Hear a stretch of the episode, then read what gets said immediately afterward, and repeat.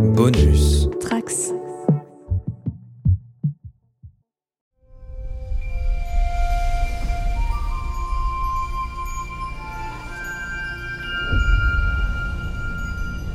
Bonjour à tous les trekkers et trekkies de toutes sortes. Je suis le commandeur Guigui et je suis ravi de vous accueillir à bord de la station du Cadran Pop, le podcast sur Star Trek écoutable dans toute la galaxie et sur toutes vos applications de podcast via le flux du Camp Pop.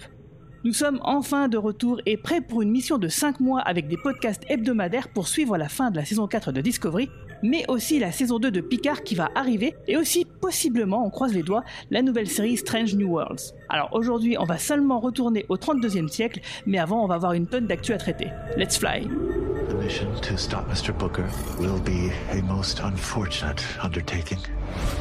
How many more will be lost if we don't do something right now? The DMA could move again at any time. We just can't afford to wait. He's not trying to hurt us, just warn us off. Book is shooting at us. She'll understand once this is over. They all will. Saru, you need to abort! I'm sorry, Michael. Black alert.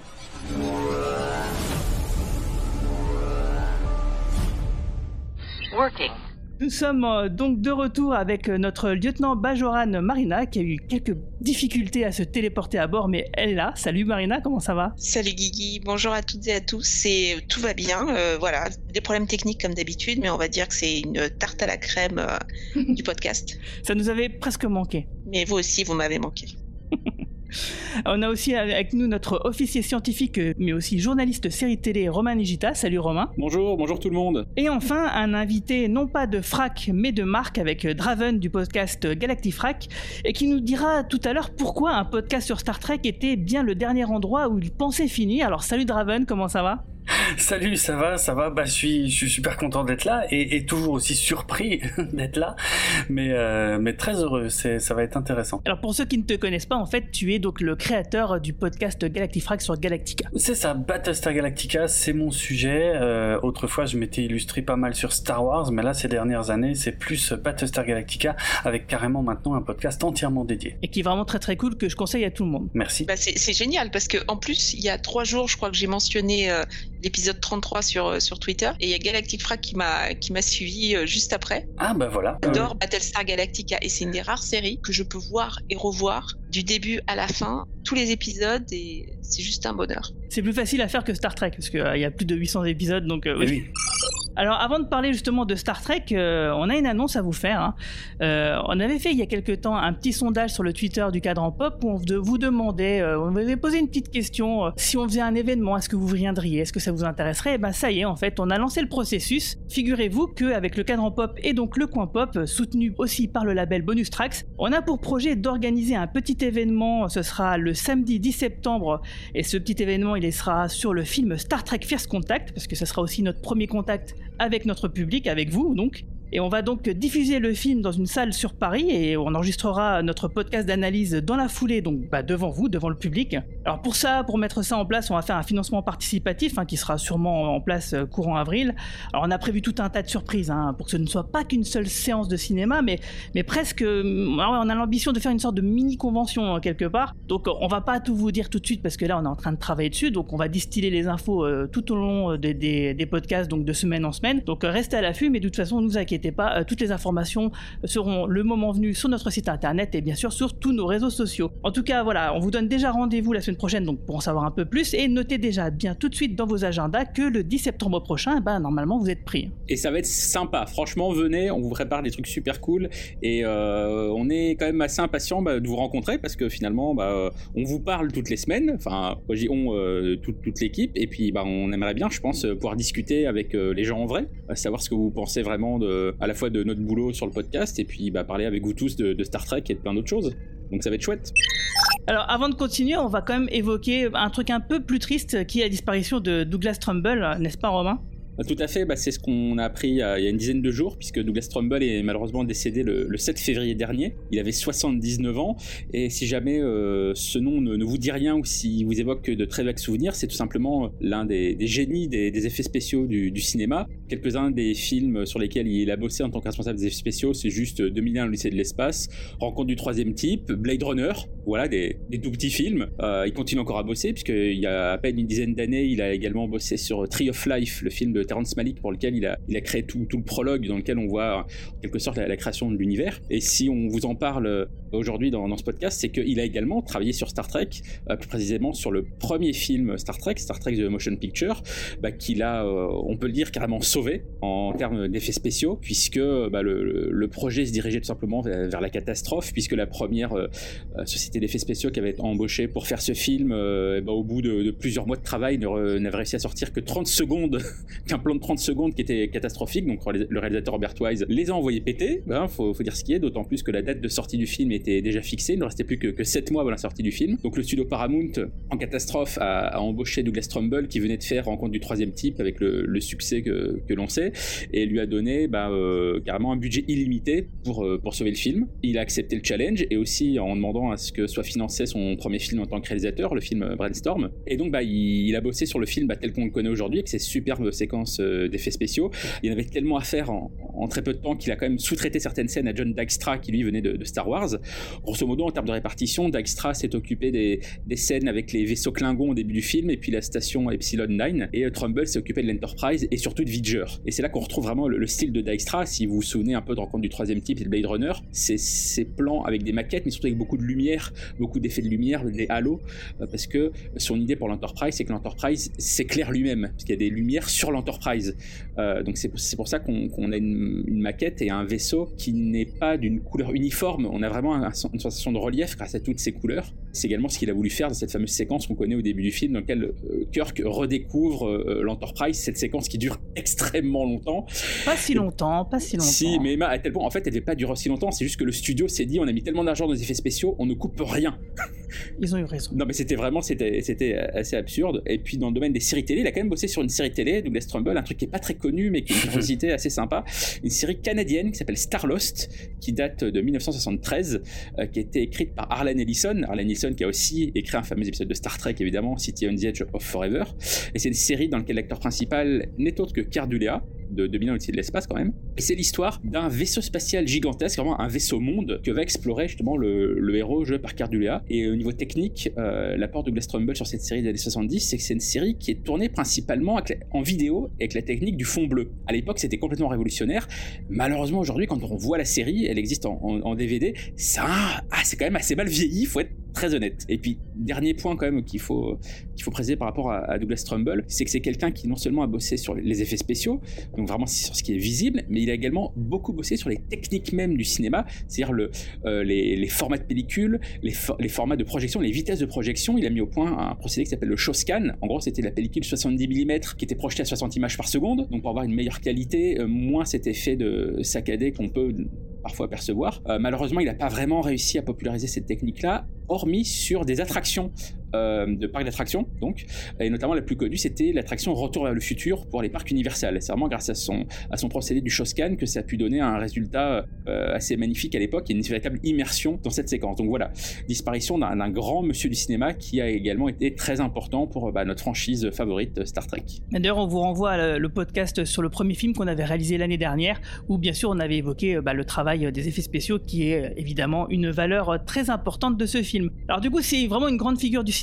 qui s'en va dans les étoiles, mais c'est pas la seule actu qu'on a, parce que d'ailleurs, à propos de cinéma, on a appris qu'il y avait un nouveau film sur la Kevin Timeline qui allait sortir. Est-ce que Marina, tu peux nous en dire quelques mots? Ouais, tout à fait. Alors, J.J. Euh, Abrams a annoncé la production du 14e film Star Trek il y a quelques jours. Et en fait, donc, bah, c'est la, c'est un film qui été annoncé depuis 2016 reporté plusieurs fois. On a plusieurs fois évoqué le nom de Tarantino. Et moi, je dois dire que ça m'excitait beaucoup de que Tarantino réalise cette version. Tout le monde le sait en écoutant les podcasts. J'adore Tarantino et je pense que sa vision de Star Trek aurait été plutôt sympa. Mais là, donc, c'est J.J. Abrams qui annonce la suite. Et donc, voilà, avec le casting, ils sont entrés en discussion pour avoir le même casting que dans les trois précédents films. Donc, la fameux, les fameux films de la Kelvin Timeline, c'est-à-dire cette timeline qui est née de la destruction du vaisseau Kelvin à la fin du premier épisode et qui a changé la Au début. dans l'univers. Au début, voilà, dans l'univers Star Trek. Ces quatre films qui sont une espèce de reboot avec Chris Pine dans le rôle du capitaine Kirk. Moi, j'ai plutôt bien aimé. Je sais que c'est assez euh, controversé, mais euh, voilà. Donc c'est et donc ce sont les mêmes euh, situations, personnages, mais euh, vus différemment. C'est-à-dire que bah il- les choix sont différents, les, les personnages vivent ou meurent, et donc euh, ils sont en discussion avec Chris Pine, euh, Zachary Quinto, Zoé euh, Saldana et Carl Urban pour reprendre les rôles. Donc euh, voilà, on va voir dans, quelques jours et quelques quelques mois si ce film qui est prévu pour 2023 euh, va bien voir le jour. Mais voilà, c'est l'annonce la plus la plus excitante de ces euh, derniers jours. Et on verra qui va remplacer Tchekhov aussi, euh, surtout. Je suis très curieux. En tant que personnage, oui, parce ouais. que effectivement, l'interprète de Tchekhov, Anton Yelchin, qui est malheureusement décédé il y a quelques années, bah, on imagine bien euh, que le, le personnage de Tchekhov aura pu rejoindre l'USS Reliant en tant que commandeur, hein, comme dans La colère de Cannes. Euh, bah, et puis en plus, il ne faut pas oublier que Tchekhov, c'est un personnage qui était aussi absent de la série animée qui se passe euh, à la fin de la mission de 5 ans. Donc euh, voilà, il y a l'absence de Tchekhov est très facile à justifier au sein du canon. Euh, mais c'est vrai qu'on peut avoir un autre personnage qui peut le remplacer. Et moi, j'aimerais bien justement le personnage féminin qu'on voit dans Star Trek Beyond, qui était vraiment très classe. Euh, je Ah pense que ça serait sympa. ouais. Et d'ailleurs, le réalisateur, donc, qui est euh, Matt euh, Shackman, le réalisateur qui, est- qui a œuvré essentiellement sur Vendavision dernièrement, euh, qui va donc réaliser le, le film produit par DJ Abrams. Et ça va être Josh Friedman et Cameron Skiers qui vont réécrire un scénario qui avait été écrit par Lindsay Beer et euh, Geneva Robertson euh, Dvoré. Donc euh, on ne sait pas exactement quel est le contenu même de cette histoire, de ce script. On pense quand même que partent, ils sont partis d'une feuille blanche en fait après l'abandon, le fait de faire revenir le père de Kirk, George Kirk, qui était joué par Chris Hemsworth, le fameux Thor de chez Marvel. Donc on imagine que cette histoire-là est laissée de côté, qu'ils sont partis sur complètement autre chose. Et on peut imaginer aussi que ça se passe bien après la mission de 5 ans, puisqu'il s'est passé quand même bah, 13 ans depuis le, reboot et puis 7 ans, euh, il y aura, il y aura un écart de 7 ans avec le film de Beyond. Donc on peut imaginer que l'histoire se passe en 2369 ou 2370, donc après la fameuse série euh, mission de 5 ans qu'on voit dans la série classique. En fait, on arrivera quasiment au point du, du motion picture. T'as raison, il y a 3 ans d'écart seulement, donc oui, euh, on pourrait très bien imaginer que finalement ce film-là se fasse dans les costumes de- du premier film. Euh, ça serait pas mal, moi j'aime bien en plus ces costumes. Et ça pourrait sortir la même année que le- la version restaurée 4K de, du, En la. Director's Edition du motion picture, ça sera très drôle. En plus, bah, du coup, moi, on parlait de personnages qui remplaceraient Chekhov, bah, moi je verrais bien Ilia, une, version, une nouvelle version de Ilia, tiens. Et du coup, Ilia sera joué par Vin Diesel, parce qu'ils ont la même coiffure. Et puis, oui, elle a pas de cheveux, par- euh, du coup, ouais, ça sera, oui, Ils ont le même crâne chauve, hein, donc c'est finalement une très bonne théorie. euh. c'est ça. Du coup, je suis déçue, moi, si c'est- on n'a pas cette version. hein. Mais en tout cas, donc, euh, bah, ce nouveau film, c'est pas la seule grosse actualité de la semaine, puisqu'on a également appris bah, l'arrivée de Paramount Plus en France. Ah bah oui, ça, n'arrête pas donc les infos, puisque donc euh, le groupe Canal Plus a officialisé le fait que Paramount Plus sera di- distribué en France dans le courant de l'année via la plateforme MyCanal, un peu comme, euh, comme Disney Plus, et également comme Disney Plus, malgré tout, euh, Paramount Plus sera accessible indépendamment via une appli directe, euh, soit sur téléphone, tablette ou sur les dispositifs qui se branchent directement sur votre télé, les télés connectés, euh, les appareils comme Google Cast ou Amazon Fire Stick. Donc voilà, vous aurez le choix, soit l'appli directe, en passant euh, à travers euh, MyCanal, puisque donc bah, Canal a signé un, deal global également pour avoir des séries Showtime, des films Paramount. Mais donc, dans le communiqué de presse qui officialise ce partenariat, il cite notamment la franchise Star Trek et la série Star Trek Strange New Worlds.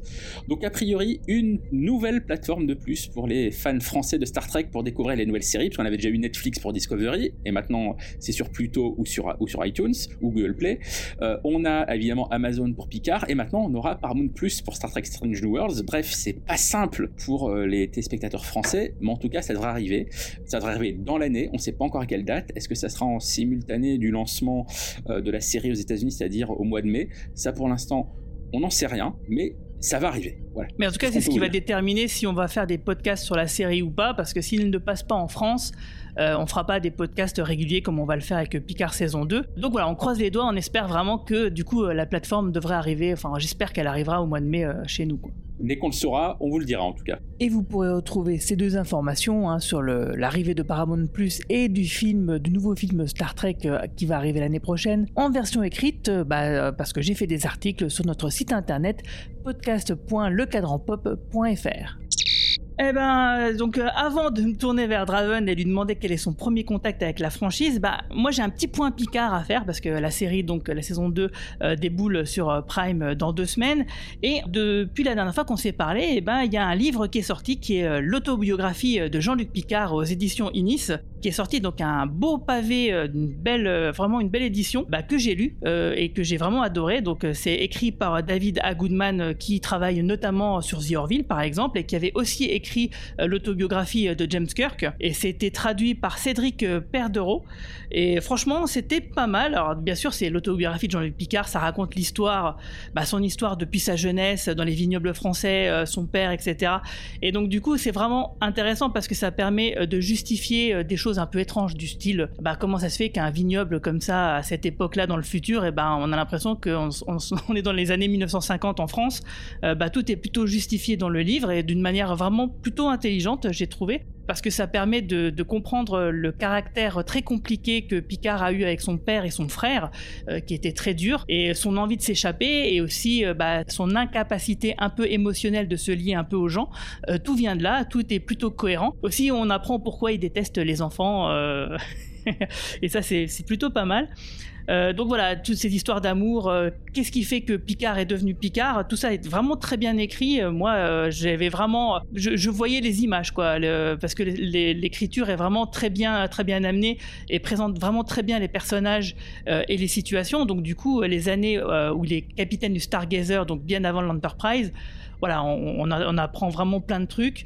Euh, et euh, sa rencontre avec Beverly Crusher, avec Jack Crusher, donc le, père de Wesley. Enfin, toutes ces choses-là qui sont vraiment très très intéressantes. Si ce n'est que voilà, à partir des trois derniers chapitres, en fait, à partir du moment où en fait Picard prend le commandement de l'Enterprise, forcément c'est un petit peu moins intéressant parce que bah, déjà ce qui s'y passe, bah, on le sait. Et puis forcément, comme l'auteur sait qu'on sait, bah, du coup c'est rushé. Et puis finalement, les petits trucs qui rajoutent, euh, qui sont des petits intercalaires entre deux trois aventures très connues euh, de l'univers de, de, la série, pour Picard, bah, c'est pas très très intéressant. Et surtout, bah, les, le dernier chapitre, euh, on va dire les 30 dernières pages, elles sont pas canon parce que tout simplement le bouquin a été écrit avant euh, la série Picard. Et du coup, elle s'inscrit dans la continuité des comics que Star Trek Countdown qui étaient liés avec le film de J.J. Abrams de 2009. Ce qui fait que bah, Data ici est ressuscité. Alors la manière dont les ressusciter, c'est vraiment ultra pourri hein, par contre. Et euh, Picard était un ambassadeur. Euh, enfin voilà, dans, toutes les histoires qui sont en rapport avec euh, donc le comics qui avait été écrit par Ortiz et Kurtzman à l'époque. Donc tout ça c'est balayé. Donc vous pouvez ignorer les 30 dernières pages et puis du coup hop ça fera une bonne jonction avec la saison 2 de Picard qui arrive donc d'ici deux semaines. Ouf, ça y est, on, a, on en a terminé avec ça. Donc c'est un bouquin que je vous conseille, vraiment qui est vraiment très très sympathique. Et euh, maintenant, je me tourne vers enfin notre invité du jour, Draven. Draven, est-ce que tu peux nous dire quel a été ton premier contact avec Star Trek? Ouais, alors je vais effectivement, je vais vous résumer ça euh, et, et, justement vous expliquer pourquoi euh, je, ça me fait bah toujours aussi bizarre, ouais, d'être là, euh, parce que bon, moi j'ai vu quelques épisodes de la série originale sur la 5 quand j'étais gamin. Ça, j'en suis certain. Euh, j'en ai un souvenir assez net, aussi bizarre que ça puisse paraître. Mais enfin, j'y comprenais pas grand-chose. J'étais quand même assez jeune. Euh, et quelques années plus tard, quand j'étais ado, quand j'allais en vacances chez mes grands-parents en Moselle, c'est très précis. Euh, ils avaient plus de chaînes allemandes que de chaînes françaises. Et donc. Ils habitaient où tes grands-parents? euh, ben, Près de Sarreguemines. Ah d'accord, bah oui forcément. Et donc euh, en zappant, je tombais très souvent sur euh, des épisodes de Next Generation en allemand. Je, je comprenais rien et j'y connaissais franchement rien. Mais enfin, ça m'arrivait de rester euh, de rester un peu dessus pour pour les visuels quoi. Et j'ai aussi un vague souvenir assez lointain de d'avoir vu le film Star Trek Generations à la télévision. Pareil, je pense vers la fin des années 90, quelque chose comme ça. Mais encore une fois, n'étant pas vraiment familier des séries, je, je pense pas en avoir compris grand Enfin, je savais qui était euh, Kirk et Picard quand même, mais en dehors de ça, je connaissais vraiment pas grand-chose. Euh, donc, euh, non, en, vérité, je pense mon vrai premier contact, ça a été bah, le reboot de, Jim, le soft reboot de J.J. Abrams en 2009, que j'ai adoré sur le coup, que j'ai vraiment surkiffé, et je pense que j'étais dans la cible en, fait de, ce que visait hein, ce film, c'est-à-dire de, conquérir un nouveau public, peut-être plus connaisseur de Star Wars ou de choses comme ça. Et ça a vraiment complètement fonctionné sur moi. Euh, j'ai accroché euh, au casting et tout. Il y a, j'imagine, des choses un peu choquantes pour les fans historiques, mais qui moi ne m'ont pas euh, choqué. Du coup, euh, comme ça m'avait bien plu, quelques années plus tard, quand est sorti, enfin un peu avant la sortie de Star Trek Into Darkness, je me suis dit ah j'ai quand même envie d'en savoir plus sur cet univers. Du coup, j'ai regardé tous les films. Donc je me suis, voilà, je me- je me suis enquillé les les les dix films à l'époque et euh, bah, Vous j'ai préféré lequel? Alors, euh, je suis un énorme fan de The Motion Picture, le premier. Ah, merci. Je trouve que c'est une merveille, euh, limite un chef-d'œuvre. Et on parlait de Trumbull tout à l'heure, et c'est vrai que le travail de Trumbull sur ce film est incroyable.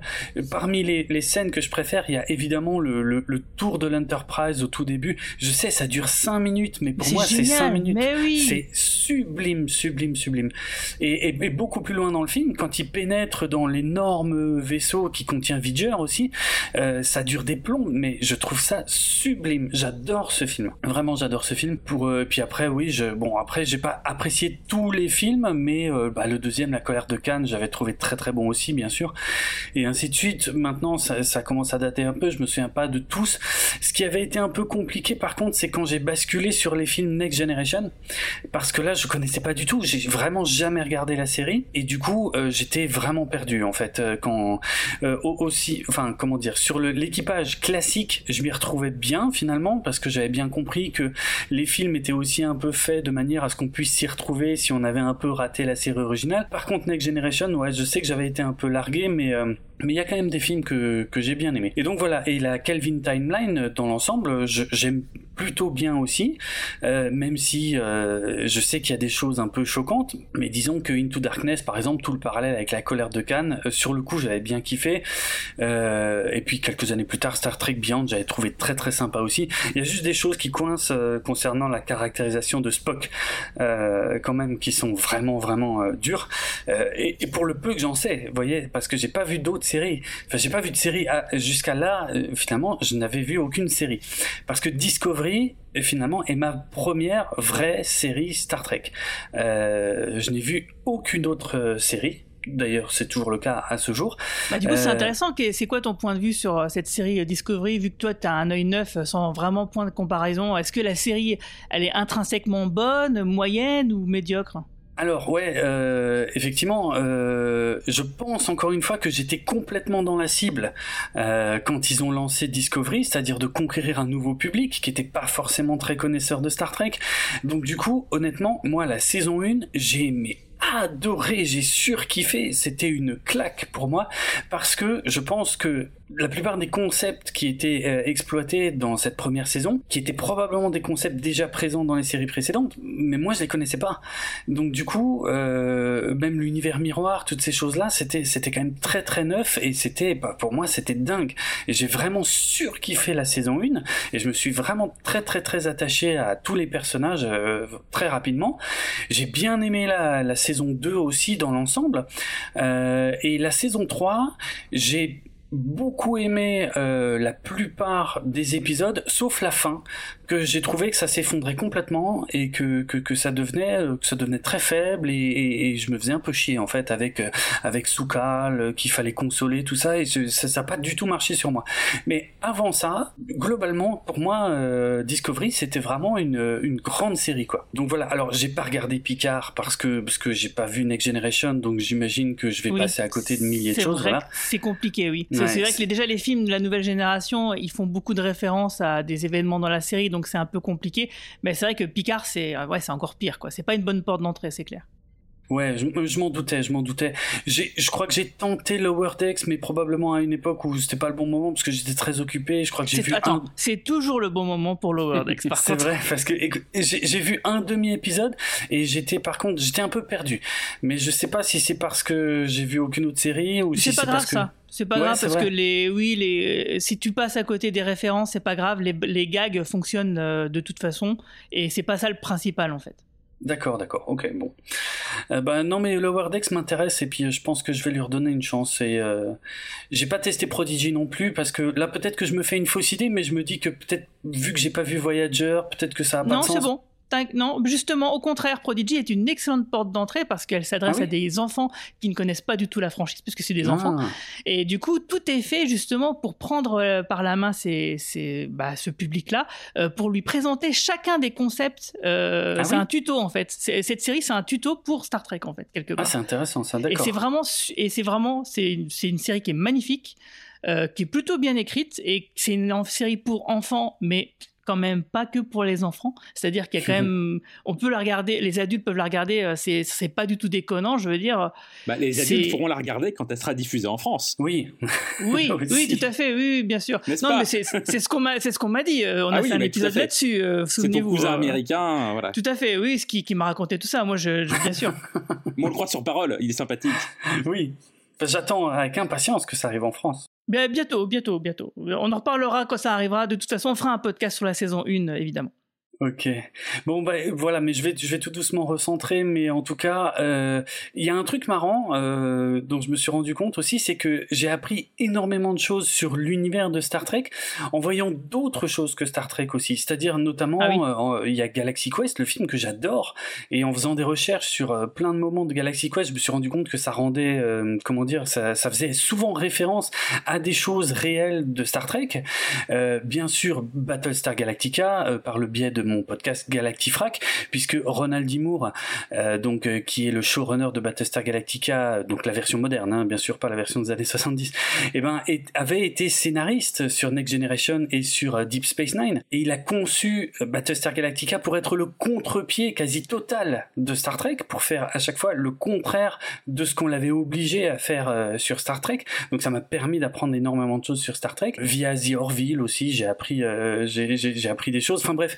Euh, et puis à l'époque où euh, Into Darkness, le film était sorti, dans mon premier podcast sur le cinéma, 24 FPS, qui existe toujours, qui existe depuis 10 ans maintenant, ben, c'était aussi à cette occasion-là que j'avais euh, regardé tous les anciens films et que j'avais fait beaucoup de recherches sur euh, sur Gene Roddenberry, sur sa vision initiale pour créer la série, sur tous les codes, hein, je sais pas, le Kobayashi Maru, la Prime Directive, euh, les, les red shirts, tous ces trucs-là, je, je connais quand même en fait euh, ces codes, on va dire, même si j'ai pas vu la, la plupart des séries. Voilà. Mais en tout cas, il faudrait que tu donnes les liens, qu'on partage ça. euh, J'étais passé à côté de ces podcasts-là. Ok, ouais, c'est assez ancien maintenant, hein, le... Mais parce que c'était vraiment le podcast pour la sortie de Into Darkness, mais j'avais fait un historique complet de toute la saga, juste par le prisme des films, en vérité. cool, mais évidemment, cool. qui m'avait aussi permis de parler de Star Trek Phase 2, qui avait euh, engendré euh, une motion picture et toutes ces choses-là, quoi. Mais du coup, tu dois être ravi euh, de l'annonce d'un quatrième film euh, dans cette, euh, Oui. cette série-là, quoi. Oui, j'avoue, j'avoue, parce que oui, oui, j'aime vraiment bien la, la, la Kelvin Timeline euh, et euh, oui, vraiment, je, je comprends pas qu'ils aient pas plus capitalisé sur ces films-là et qu'ils aient mis autant de temps à, à faire euh, à faire une suite. Donc ouais, ouais, je suis vraiment content qu'ils reviennent. Franchement, ouais. J'adore Chris Pine, je le trouve assez parfait en Kirk. Donc euh, ouais, ouais, ouais. Ça, ça va juste être un petit peu compliqué pour les spectateurs, pour le grand public, de se dire s'ils suivent après la série Strange New Worlds, d'avoir donc un Spock à la télé, un Spock Oui. au cinéma, une autre. Uhura, un autre Enterprise. Ouais, ça risque un peu peut-être de- d'en perdre certains, mais je pense que ça va bien se passer.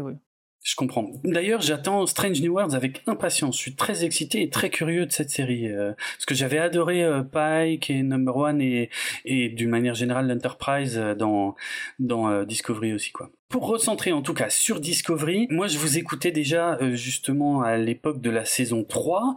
J'étais souvent en désaccord avec vous parce que je vous trouvais extrêmement sévère, mais après il y avait des codes justement liés à la série originale ou à Next Generation ou à DS9 que j'avais pas forcément. Donc moi j'étais pas choqué par le contenu des épisodes et j'étais curieux euh, de, de ce que vous en disiez, mais je vous voilà, je vous trouvais extrêmement sévère. Par contre, là depuis le début de la saison 4, mais je suis entièrement d'accord avec vous. Par contre, il y a de gros problèmes sur cette saison. Je trouve les scénarios bâclés. Je trouve que les facilités d'écriture euh, s'accumulent euh, non-stop. Moi aussi, j'ai tiqué quand, quand je me suis rendu compte que encore une anomalie, une anomalie spatiale comme fil rouge de la saison. Euh, je, je me désole qu'on qu'on ne profite pas vraiment de l'avancée dans le temps qu'il y a eu entre la saison 2 et la saison 3, que je trouve qu'il ne se ressent pas vraiment. En tout cas, mis à part euh, bah, les, les, quoi, les, les uniformes qui ont changé, et puis quelques technologies qui sont un peu plus avancées, globalement, je trouve qu'on capitalise pas vraiment là-dessus. Je trouve ça vraiment dommage. Je trouve que Zora est complètement rushée, et c'est scandaleux parce que cette, cette IA qui développe des émotions et qui devient même une forme de vie à part entière, c'est un sujet hyper intéressant et qui est mais complètement rushé et, enfin c'est un scandale vraiment. Et, finalement c'est juste une une humaine quoi. Elle, elle se comporte comme une humaine très gentille alors que pour moi ça devrait être une, une intelligence hyper avancée quoi. Ah oui ça devrait être autre chose oui. mais c'est ça avec toutes les données de la sphère elle devrait avoir une façon d'aborder les choses totalement différente. Or là, c'est juste une membre d'équipage supplémentaire qui n'a pas de corps pour l'instant, parce que ça, je les vois venir, euh, à mon avis. Bref, mais voilà. Et puis, et, honnêtement, depuis la saison 3, euh, Michael commence à me saouler, en fait. Euh, vraiment. Ah bah ça va, ça, toi, t'as entendu la saison 3, ça va. ouais, moi ça a mis longtemps, j'avoue, parce que euh, vraiment dans les deux premières saisons, je la trouvais top. Euh, même si j'ai eu un problème avec le fait qu'ils abandonnent un petit peu sa caractérisation de la saison 1, ou euh, par rapport à son éducation vulcaine qui était très basé sur la logique et tout machin, qui est complètement passé à la trappe. Aujourd'hui, c'est quelqu'un qui ne réagit qu'à l'émotion, et, euh, ça, ça me pose un peu problème. C'est marrant parce que là, du coup, moi, je vais peut-être avoir euh, les rôles vont peut-être s'inverser parce que moi, j'ai plutôt bien apprécié les deux derniers épisodes. Et du coup, avant de rentrer dans la zone spoiler où on va vraiment pouvoir analyser bah, les deux derniers épisodes qui sont passés, donc le huitième et le neuvième, euh, donc du coup, bah, je vais vous demander à chacun en deux mots, euh, qu'est-ce que vous avez pensé de ces épisodes-là? On va commencer par toi, Marina. Qu'est-ce que tu en as pensé?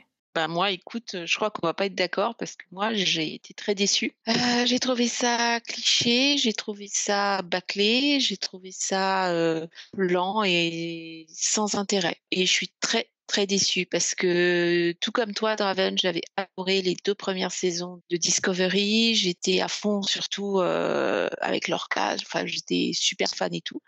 Donc là, moi, je suis très déçue par l'écriture. Je trouve ça lent. J'étais déçu par plein de points de scénario. C'est bâclé, c'est cliché. J'ai l'impression d'avoir revu ça 20 fois. Donc euh, voilà. La, vérité, t'es déçu, c'est parce qu'en fait, Book a beaucoup trop de vêtements par rapport à la saison 3, en fait. C'est ça, euh, ça que tu veux dire, non? Non, mais non, c'est juste. Euh, je suis déçu, j'ai trouvé ça cliché. On en reparlera pour les détails, mais c'est juste pas possible. Et je trouve qu'il y a un personnage qui n'a pas assez de temps à l'antenne. clairement, c'est c'est Stamets. Non, non, excuse-moi, euh, que le beurre qui a pas assez. Moi, je trouve qu'il en a trop, mais on va en parler. Et toi, euh, Romain? Eh ben moi, j'ai trouvé que l'épisode 8, c'était tout simplement un épisode pour rien. C'est-à-dire qu'au-delà des facilités ou des clichés, juste l'épisode ne sert strictement à rien par rapport au cliffhanger de, mi-saison. Enfin vraiment, euh, on pourrait ne pas regarder l'épisode, euh, ça reviendra au même. Et puis l'épisode 9, bah, forcément, à côté de l'inutilité du 8, bah, il paraît un peu meilleur. Mais là aussi, on a des facilités. On a facilement la première moitié de l'épisode, pareil, qui ne sert à rien, qui fait un, qui fait un détour juste pour gagner du temps. Donc moi, j'ai voilà, sur la vue de ces deux épisodes, euh, ma grande peur, c'est que cette, cette deuxième partie de saison ne, ne serve qu'à gagner du temps et à remplir pour arriver à un final et un final que moi en fait j'aurais bien vu en démarrage de demi-saison. Donc voilà, c'est ça ma, ma grande peur pour cette deuxième partie de saison 4. Toi, Draven, est-ce que c'est sur la lignée de ce que tu nous disais tout à l'heure? Globalement, oui. L'épisode 8 m'a énormément déçu. il ne fait qu'en qu'il y ait des facilités d'écriture et des, clichés grossiers. Vraiment, l'épisode 8, je me demande si c'est pas un des pires de la saison. L'épisode 9, par contre, je trouvais était un peu plus sympa parce qu'il y a, il y a une tension un peu plus palpable, un peu plus présente, mais malheureusement, je trouve qu'il s'effondre à la fin.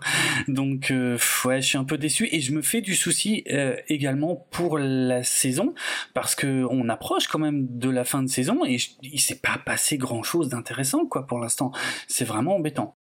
Ouais, bon, je, je, comprends tout à fait euh, ce que vous dites, euh, euh, même si moi je suis pas tout à fait d'accord parce que j'ai l'impression qu'en fait Discovery nous a tellement, comment dire, déçus, un peu anesthésiés, que quand on a des épisodes qui sont, ouais, c'est sûr, c'est pas des, c'est pas des chefs-d'œuvre, hein, on va pas se le cacher, mais qui sont un petit peu sympathiques quand même, bah du coup, je crois qu'on n'arrive plus du coup à les apprécier parce que ce qui a précédé nous a trop, bah, nous a trop déçus quoi. Donc bah du coup, on va en parler directement. On rentre dans la zone spoiler. I'm bringing Commander Awoshikun to verify the surveys. The Federation isn't exactly welcome on Parathia, so once we jump there, Discovery will need to keep its distance. We'll take a shuttle down. Captain, am I correct in assuming that this broker is from your courier days with Mr. Booker? Yes? And are President Brillick and Admiral Vance aware that you are planning to pursue him? You don't miss much, do you? Only when sleep deprived. Vance unofficially ordered me to kill two birds with one stone. And I believe this broker is where Book will go to get the isolinium. I see. You think I'm too close to this? I believe there is no one else who could possibly convince Mr. Booker to correct his path. But I do not envy your position should he refuse? I'll be back as soon as I can. Be safe, Captain. Above all.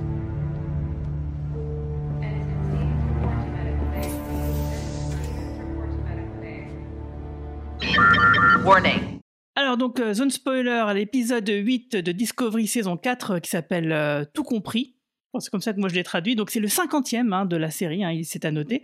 Il est écrit par Shane Cochrane et réalisé par Christopher Gibine et Jen McDowan. Donc euh, bah effectivement, euh, on est c'est la suite donc du cliffhanger de mi-saison où euh, Tarka, le scientifique un peu revêche d'un autre univers et Book s'enfuit dans le but de faire péter l'anomalie contre l'avis euh, justement contre le- la décision euh, qui a été prise, euh, prise lors d'un consortium euh, avec présidé par la fédération. Donc là, bien sûr, Burnham, elle, elle se porte volontaire pour aller chercher Book, mais on lui dit non, tu vas pas faire ça, tu vas chercher des informations euh, sur le- l'espèce qui a créé l'anomalie. Et bien sûr, bah, au début, bah, finalement, elle va quand même pouvoir partir parce que l'amiral Vance lui dit c'est bon, tu, tu peux y aller. Moi, dans ma tête, je me disais mais j'ai pas besoin de toi. De toute façon, j'ai l'habitude de désobéir, donc j'y serais allé de toute façon. Parce qu'en fait, Tarka et, euh, et Book, ils ont quand même besoin d'un ingrédient pour faire cette faire péter cette fameuse bombe.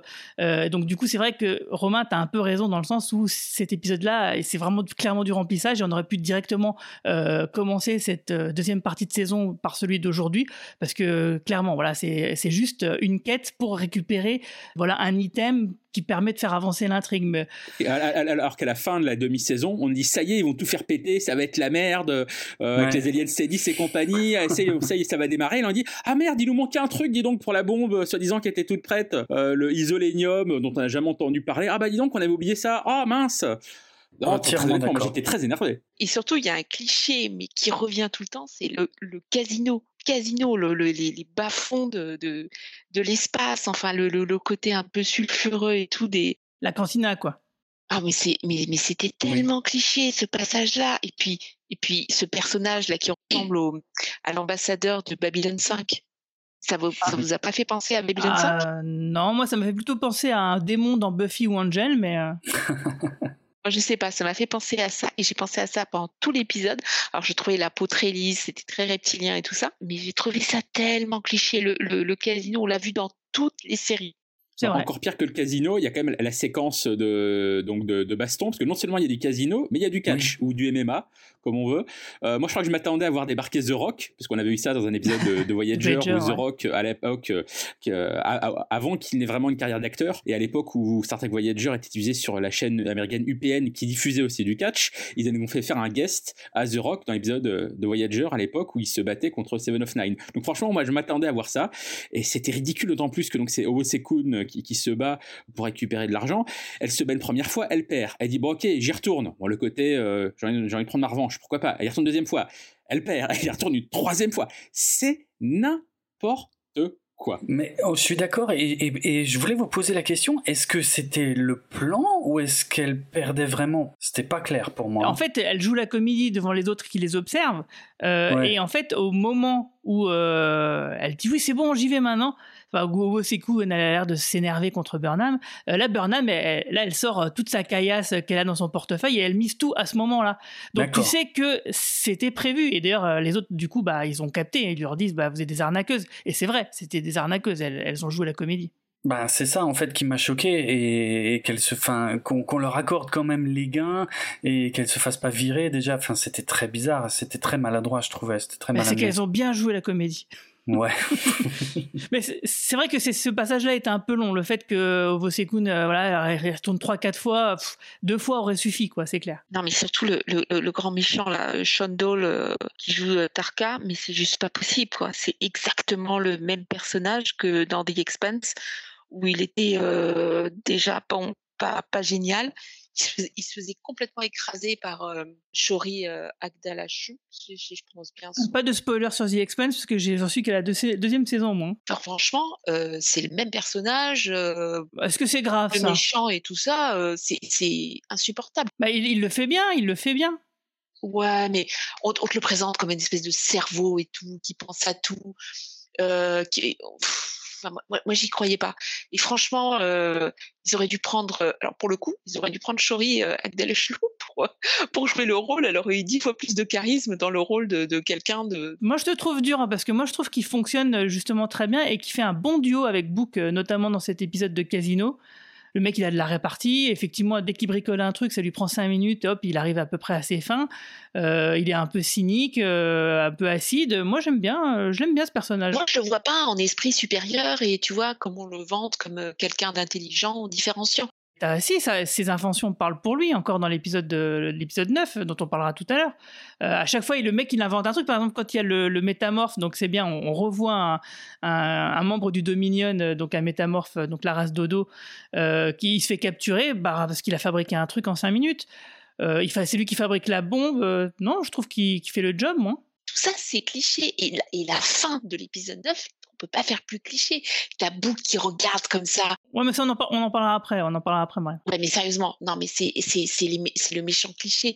Et puis il tourne le dos à Tarka. Enfin bon, bref, j'ai failli m'étrangler quand j'ai vu cette scène. C'est Moi, je trouve l'acteur charismatique. Pour moi, ça fonctionne.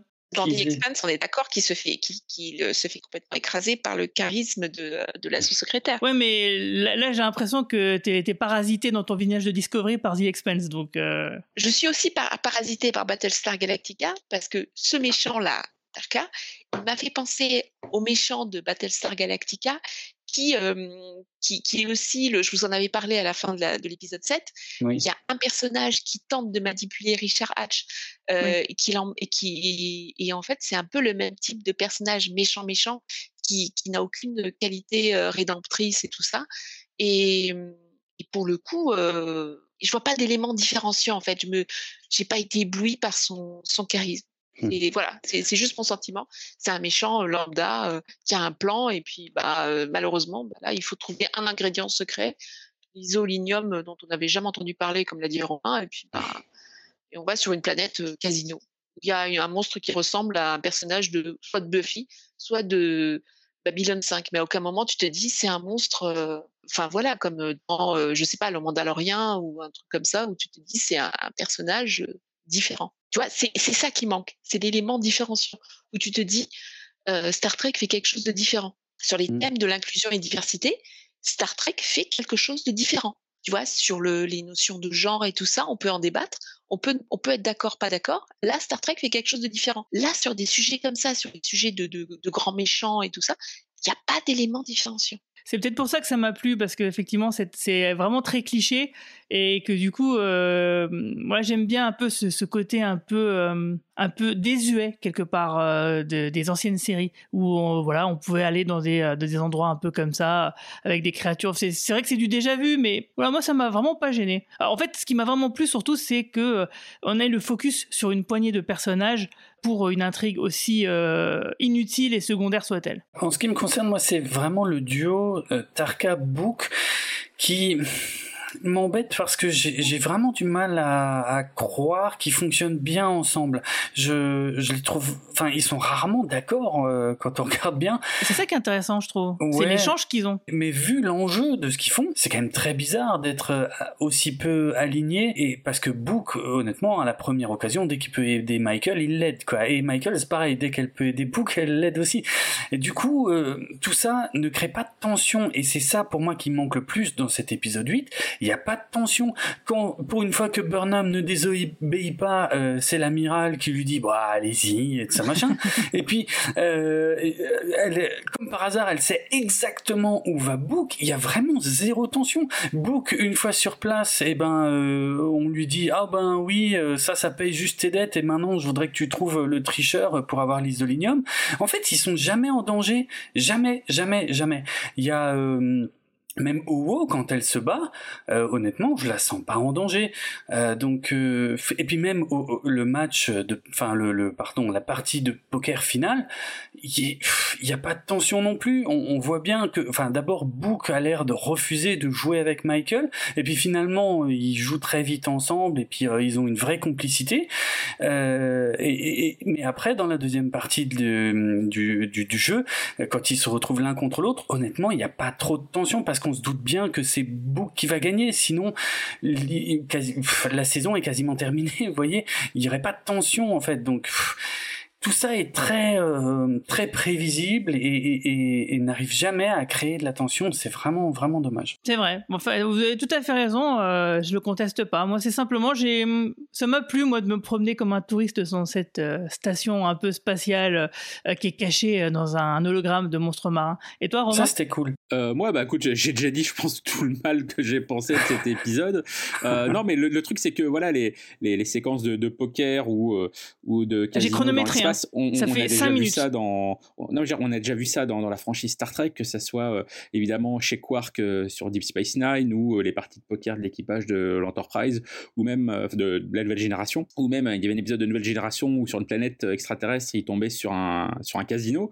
Donc, en effet, on a déjà vu ça plein de fois, on a déjà vu ça en mieux. Pour moi, euh, voilà, non seulement l'ennui d'un épisode euh, lambda, mais surtout, voilà, comme je disais au départ, un épisode qui ne fait absolument pas avancer la saison et qui même, voire la fait reculer. Je suis entièrement d'accord parce qu'à la fin de l'épisode, il y a quand même la présidente Rilak qui annonce comme si c'était une grande nouveauté que Booker et Tarka doivent absolument être stoppés pour ne pas provoquer une guerre parce qu'on vient de comprendre que l'anomalie récolte en fait de la bronite. Mais on le savait déjà, enfin ah, pas la bronite, mais le fait que Booker et Tarka devaient être stoppés, on le savait déjà. Donc la conclusion de l'épisode est, idiote en fait, il n'apporte rien. C'est vrai que le, seul truc qui, qui apporte de, du grain à moudre, c'est effectivement cette révélation qui, alors ça c'est toujours un problème, c'est Michael Burnham, le capitaine, qui a euh, l'intuition euh, du, du, truc et pas du tout euh, toute l'équipe de scientifiques qui bosse dessus H24.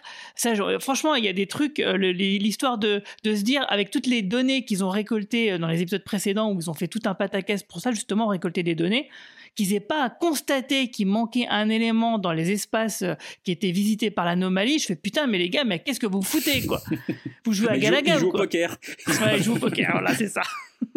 donc et puis le fait que ce soit donc Michael Burnham qui a cette idée là de se dire ah mais tiens euh, là où passe l'anomalie donc euh, il n'y a plus de boronite donc c'est une substance euh, dont on a déjà parlé qui est dans la matière noire dans un épisode de Voyager qui s'appelle la particule oméga justement qui est une espèce de particule qui se promène dans l'espace à partir de laquelle justement on peut retirer une énergie, incommensurable sauf qu'elle est pas exploitable par les peuples de la galaxie euh, de type fédération parce que euh, voilà, les connaissances sont pas assez avancées, c'est beaucoup trop dangereux et ça pourrait faire péter euh, une partie de chaque quadrant. Quoi. Donc du coup, on imagine que l'espèce, comment elle s'appelle, 10C pour l'instant, qui est nommé 10C, possiblement est assez avancée pour tirer un truc de ce style-là. Peut-être pas la particule oméga, mais en tout cas un truc qui, qui en soit similaire.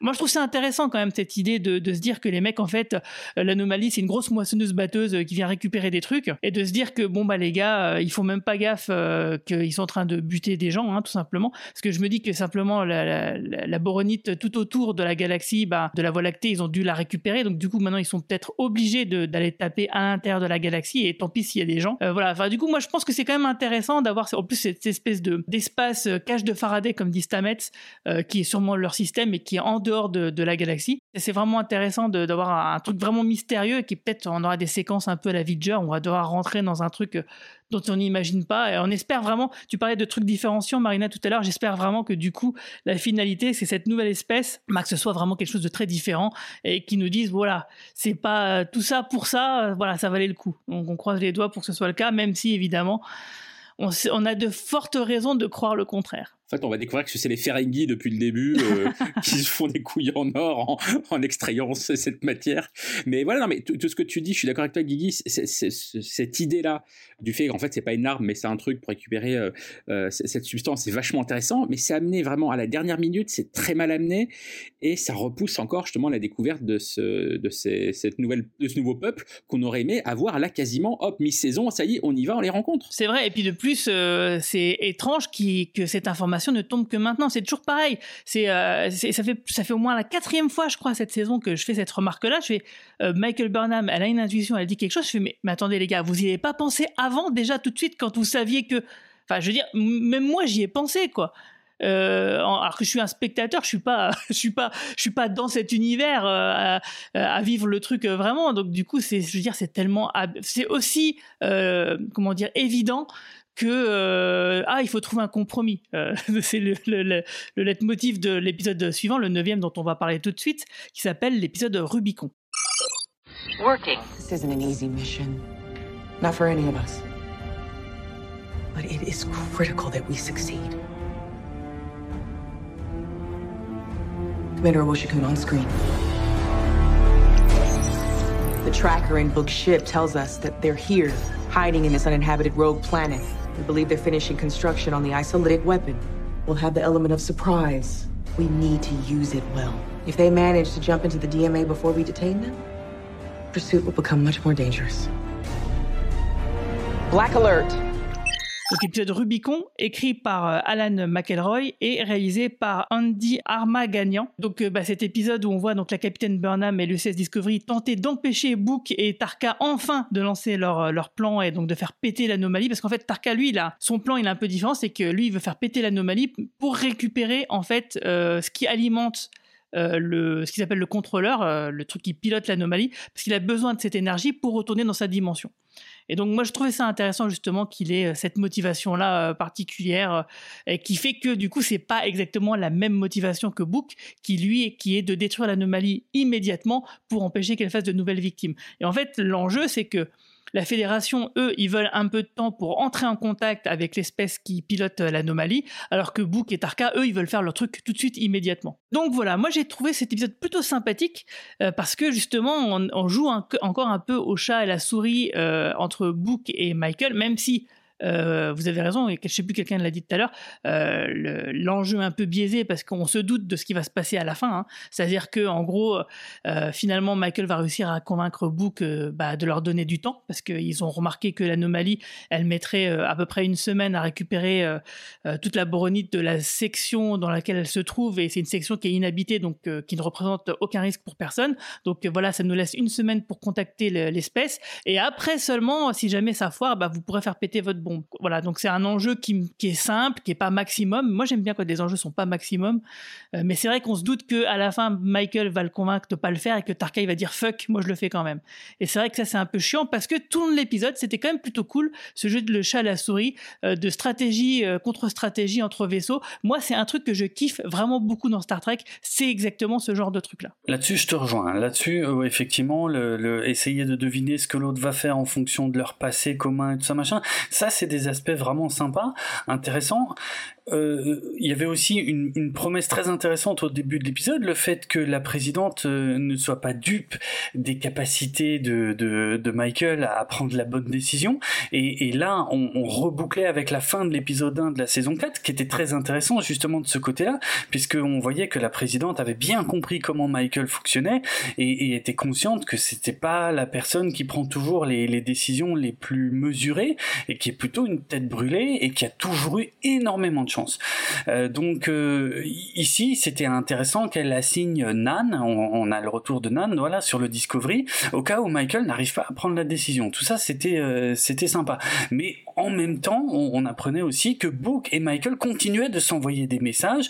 Et, là, je me disais, mais non, ça sert à rien. Pourquoi vous faites ça, quoi? Ça sert à quoi? À ce stade-là que, que Book prenne encore le temps de répondre à Michael Oui, j'ai bien entendu tes arguments, mais je n'en tiendrai pas compte. Mais ne réponds pas et ça serait pareil en fait et on gagnerait surtout du temps quoi.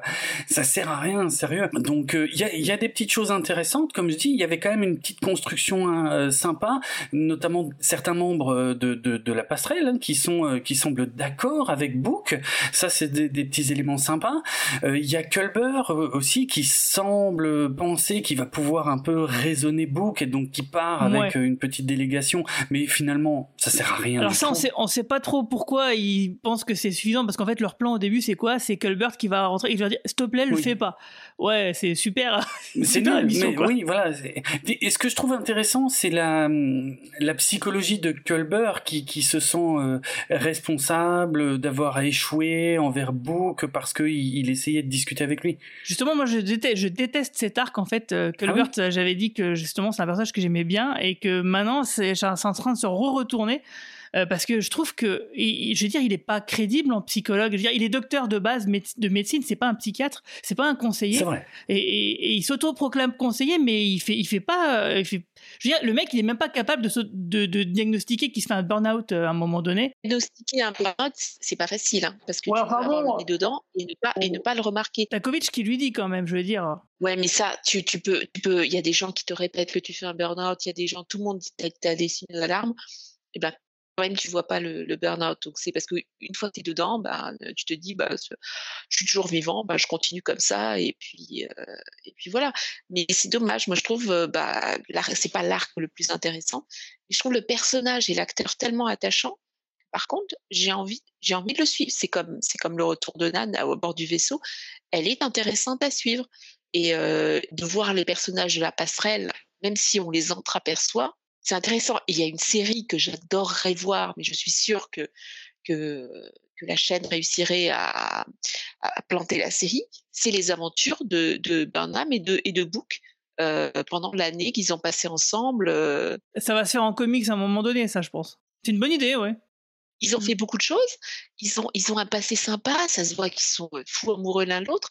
Mais mais après, la décision qu'a pris Book à la fin de l'épisode 7, eh ben, il devrait plus s'envoyer des messages. Draven a raison. Enfin, c'est insupportable. Mm. Pourquoi Ouais, il s'envoie des messages? Là aussi où il y, a, il y a un truc ultra paradoxal dans leur relation, c'est qu'à la fin de cet épisode-là, euh, Book euh, dit, à, euh, dit à Tarka euh, Je fais totalement confiance à Michael.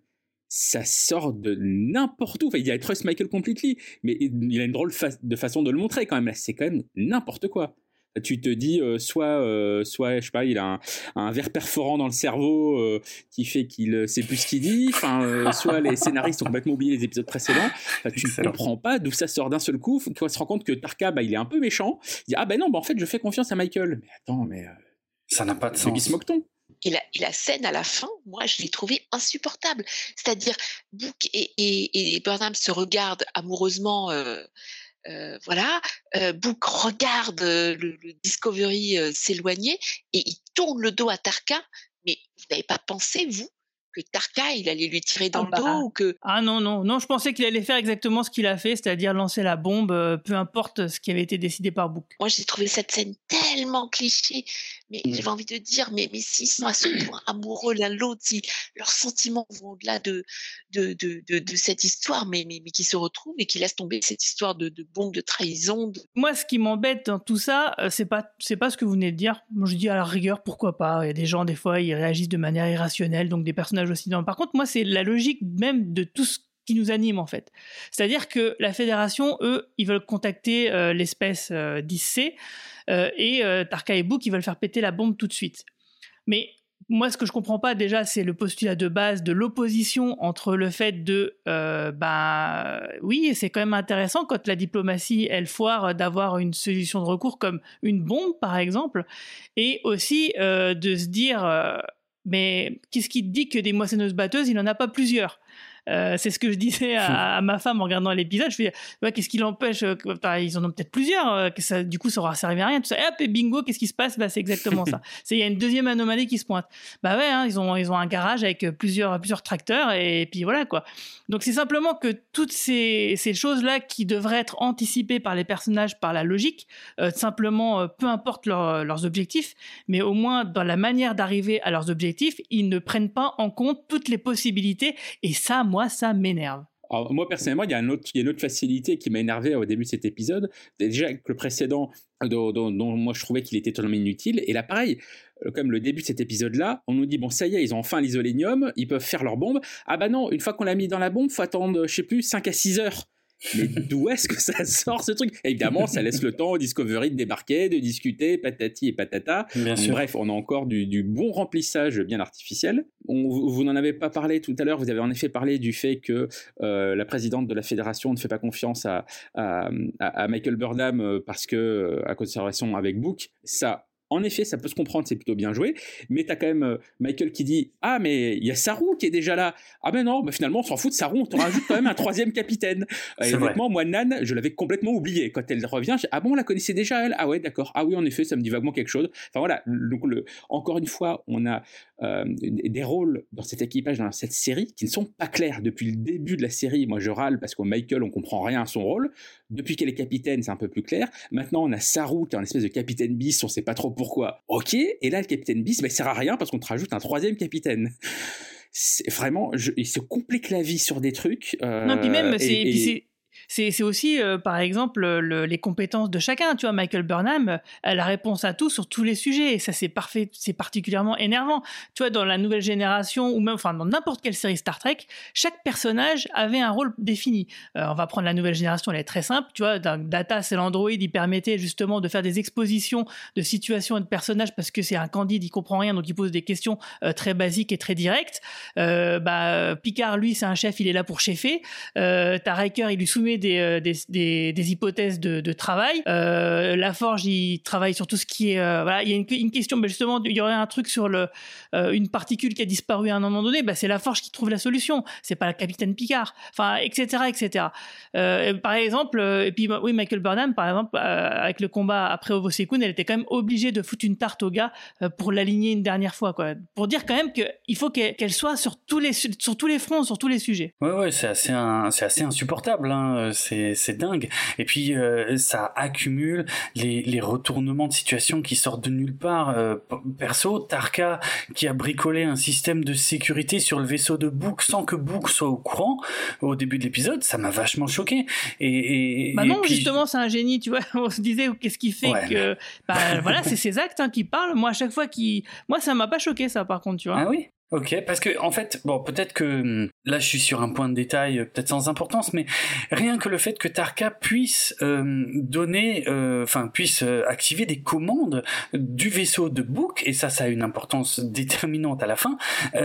pour moi, c'est extrêmement choquant vu l'interface du vaisseau de Book. Pour moi, il y a que, ça doit reconnaître Book, et donc il y a que lui qui peut activer ou désactiver des choses. Et je comprends pas que Tarka, enfin, pour moi, c'est une facilité d'écriture énorme que Tarka fasse absolument ce qu'il veut euh, sur cet épisode, euh, sur ce vaisseau. Ouais, mais tu vois, il, est, il est dans son domaine de compétences qui a été défini euh, par la caractérisation du personnage. Donc moi, ça me choque pas. Tu vois, alors que, alors que Michael Burnham qui ferait la même chose. que c'est un génie, le mec qui peut absolument tout faire voilà, c'est ça. en doigt, c'est quand même un poil ridicule.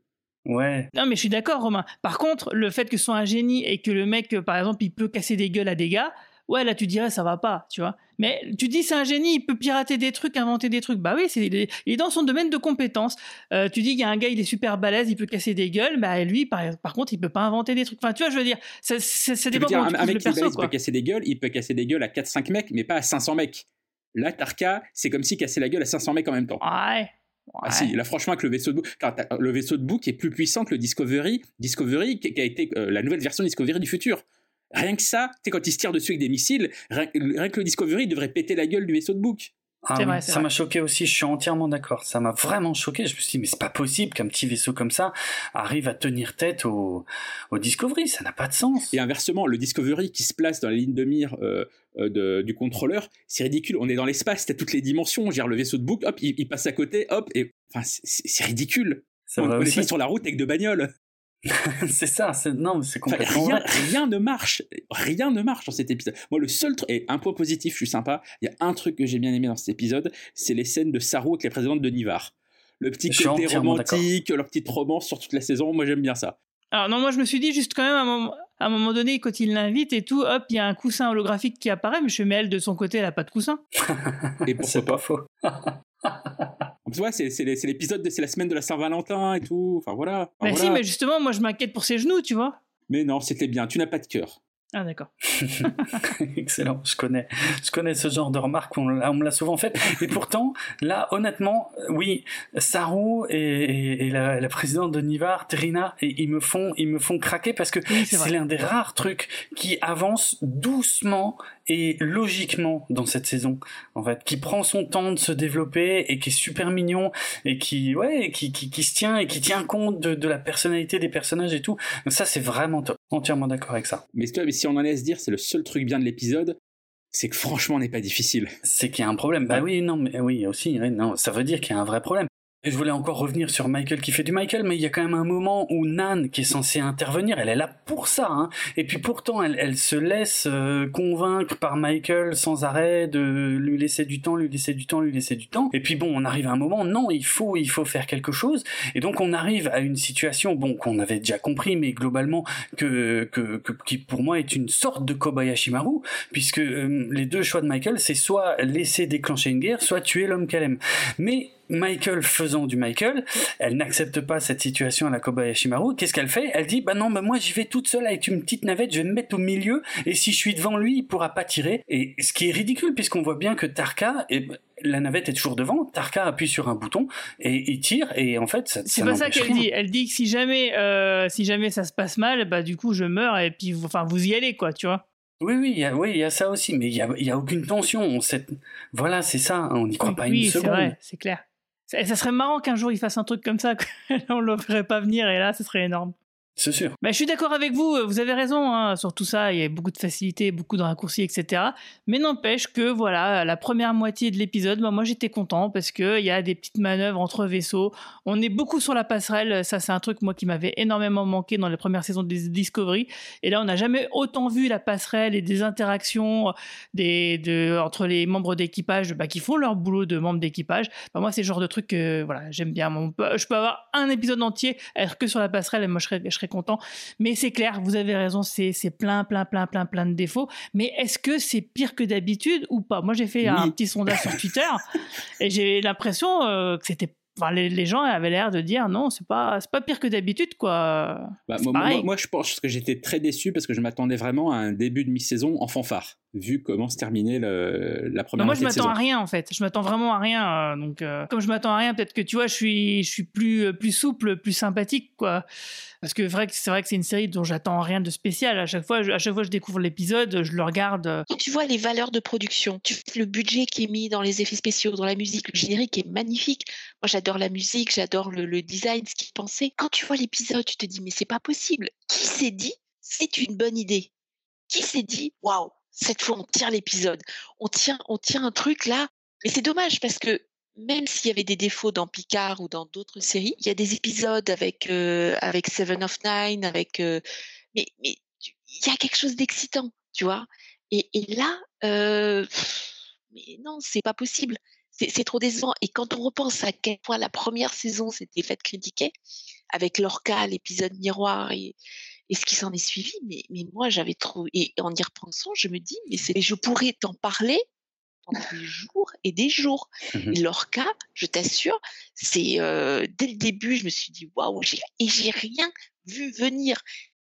Mais il va revenir. Je, je, vous fais un pari, il va, il reviendra. Voilà, mais, mais, mais si tu veux, je pourrais t'en parler. Là, la saison 4, non, je peux pas t'en parler.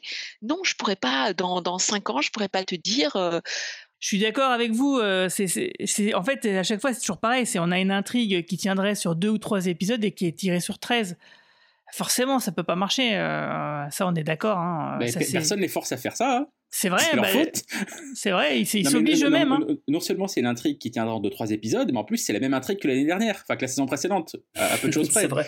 C'est ça le problème, c'est que tu as l'impression que on, on, peut accepter à la limite des défauts d'une série en première saison. Je veux dire, toutes les séries Star Trek, hormis l'original, toutes les autres séries Star Trek ont toujours eu du mal à trouver leur identité. Que ce soit Nouvelle Génération, Deep Space Nine, Voyager, les premières saisons, c'est quand même très euh, compliqué à mettre en place euh, leurs personnages, etc. Et ensuite, ça décolle. Là, on a l'impression que c'est l'inverse.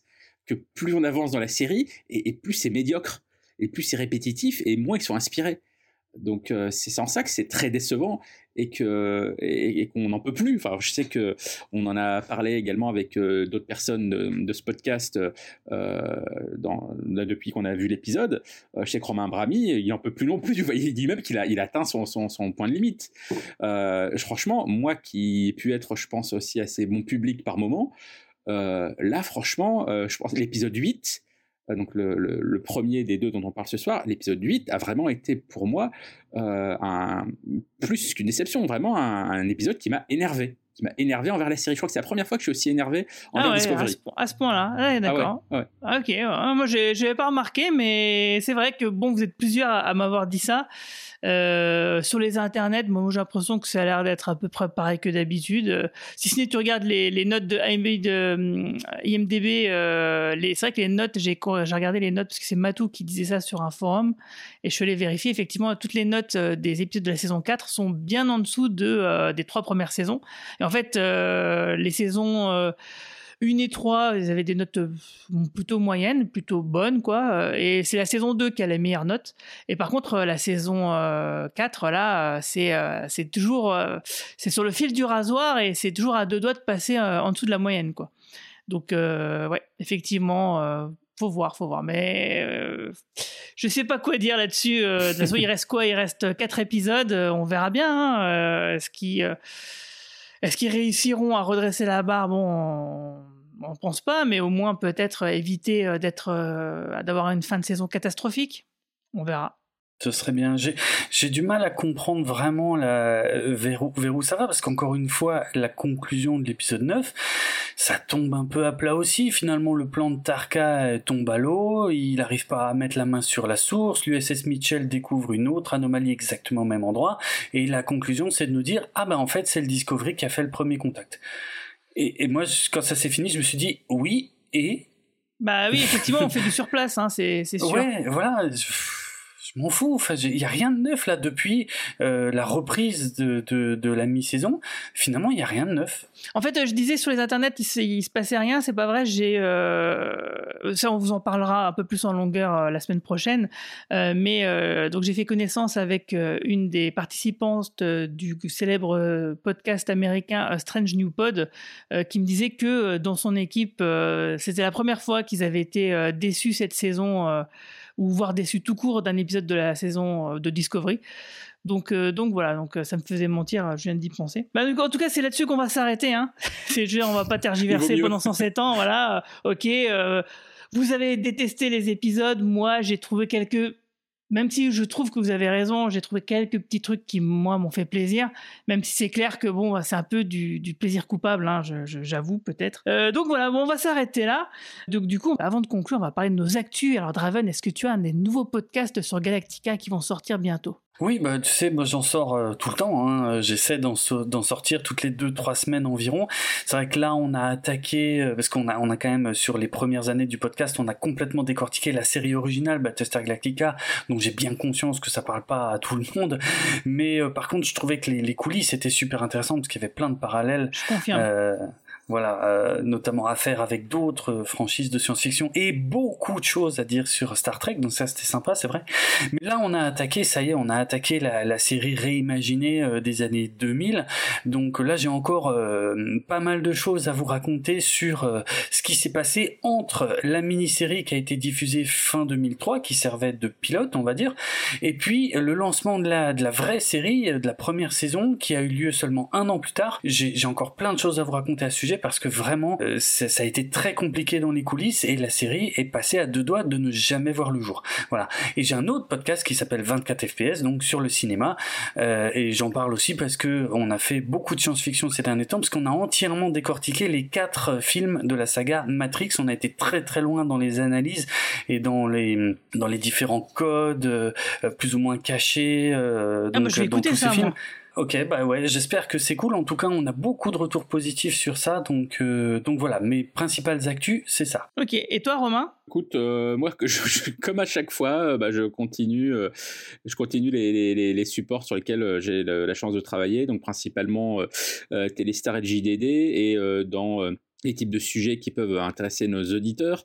Euh, dans le dernier numéro en date du JDD, donc celui de dimanche dernier, mais on peut trouver l'article évidemment sur le, site web du journal, euh, c'est mon petit reportage à Belfast en Irlande du Nord, puisque j'ai eu la chance de pouvoir aller euh, visiter juste avant l'ouverture le Game of Thrones Studio Tour, qui est donc le studio de tournage de la série Game of Thrones qui a été transformé en, en musée, avec les costumes, les armes et certains des décors de tournage. C'est un peu comme ce qu'ils ont fait pour Harry Potter à côté de Londres. Et puis j'ai également pu, suite à ça, balader un peu dans, euh, bah, dans la campagne en Irlande du Nord pour voir certains des lieux de tournage qui ont véritablement servi euh, à tourner Game of Thrones, euh, notamment bah, des, certains, une abbaye en ruine, une tour d'un château, des sites naturels, etc.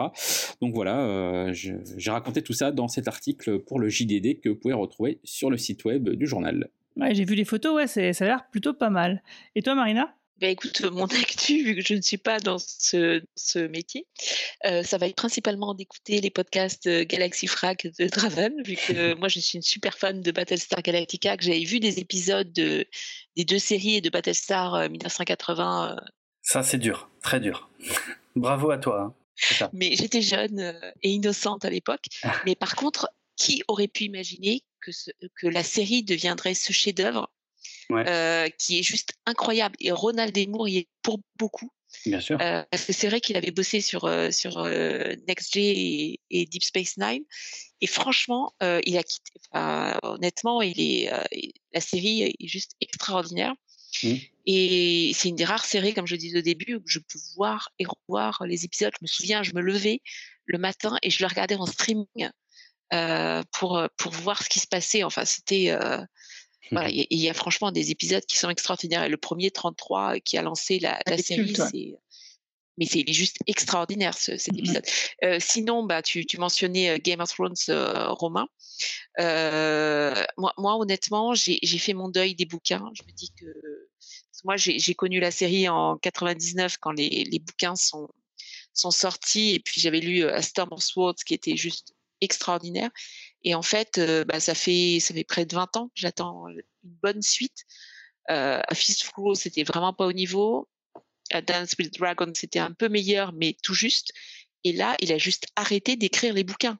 Donc, c'est émotionnellement, j'ai beaucoup de mal à me à me dire euh, que que je vais m'intéresser au bouquin, que quelqu'un d'autre écrira quand euh, quand, quand bah, il décédera parce qu'il n'est pas tout jeune il y a beaucoup de séries qui ont été continuées par d'autres auteurs et je pense que bah, je pense notamment à La Roue du Temps euh, euh, qui a été finie par euh, par un ami de, l'auteur qui est décédé très très jeune. Donc y a pas c'est pas une question d'âge mais c'est juste que là il faut imaginer que dans les bouquins les personnages sont très très loin de se rencontrer, ils sont tous éparpillés. Émotionnellement quand tu es un lecteur qui a lu trois bouquins, les trois premiers sont extraordinaires là émotionnellement j'ai du mal et je, pense que je peux pas m'attacher à une série. Il y a eu la fin, la fameuse fin que tout le monde a critiquée. Honnêtement, moi, j'ai eu une fin et, ça me va, mais c'est tout. C'était rushé, mais c'était pas si mal, ouais. ouais, ouais. Non, mais c'est-à-dire, c'est honnêtement. Euh, non, mais là, je veux conclure. C'est tombé, de nulle part, cette histoire de. Ouais, non, mais on va pas. Non, non, non mais je, ne rentre pas dedans. Oui, d'accord.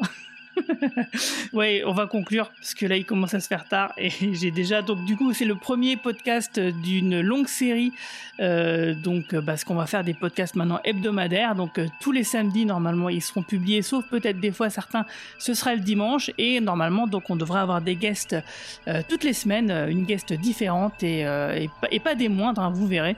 Donc ça va être plutôt intéressant et puis bien, bien sûr on vous donnera donc des informations concernant notre événement qui va arriver donc donc euh, bah, vite, parce que finalement le temps ça passe vite, hein, six mois, qu'est-ce que c'est que six mois après tout hein. Donc du coup, euh, soyez attentifs, restez connectés, et puis je vous dis donc à la semaine prochaine, longue vie et prospérité. Bye bye. Ciao. À bientôt.